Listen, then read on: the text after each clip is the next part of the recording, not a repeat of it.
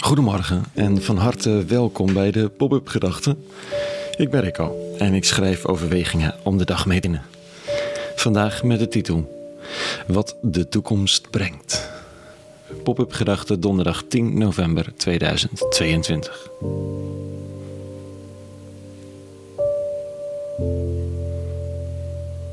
Ja, we hebben natuurlijk geen idee wat de toekomst brengt.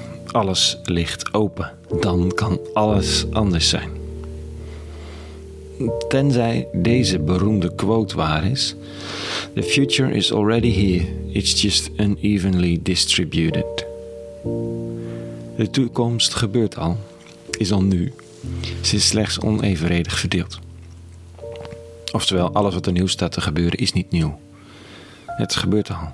Het is alleen nog niet dominant. Wat betekent dat? Nou, misschien twee dingen.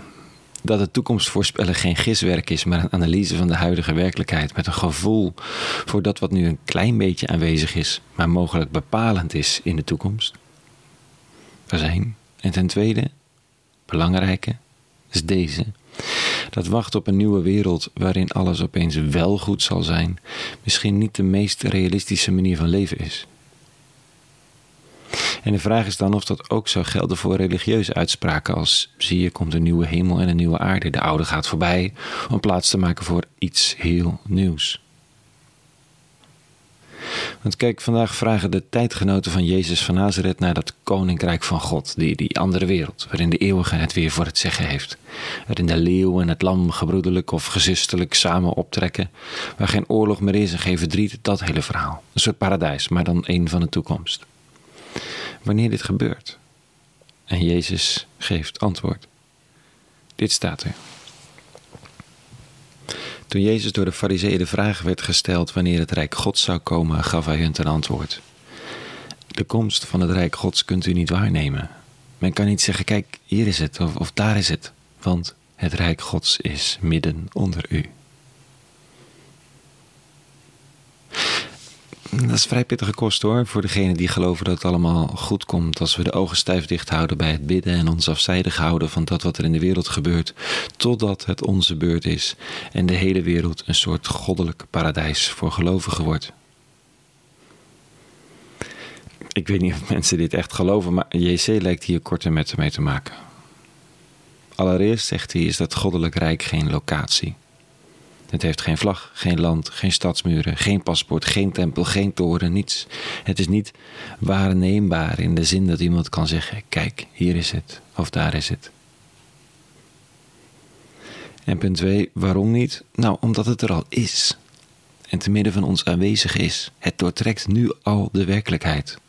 Overal waar de facto mensen zich gedragen naar de hoogste wet van de liefde tot de naaste, als geroepen door de eeuwige, hoe ze die stem ook interpreteren, is het Rijk Gods aanwezig.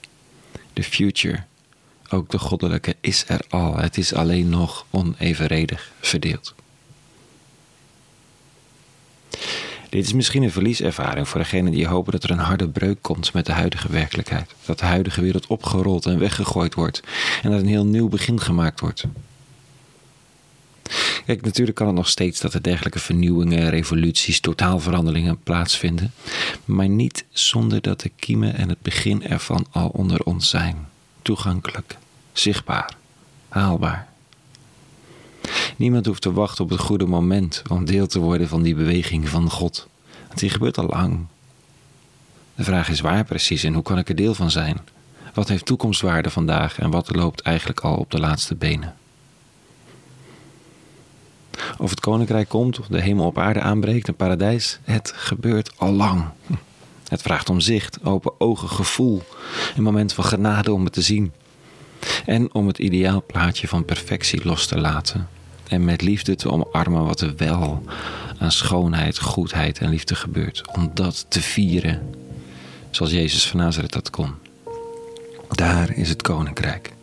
Ongrijpbaar, maar wel degelijk aanwezig van voorbijgaande aard, maar altijd weer opduikend op nieuwe plekken. Dat. Tot zover even vanochtend. Dit was de pop-up gedachte van vandaag. meer te vinden op popupgedachten.nl. De muziek is zoals altijd van Alan Speeljak. En dan rest mij niets anders dan je een hele goede donderdag te wensen. En vrede. En alle goeds.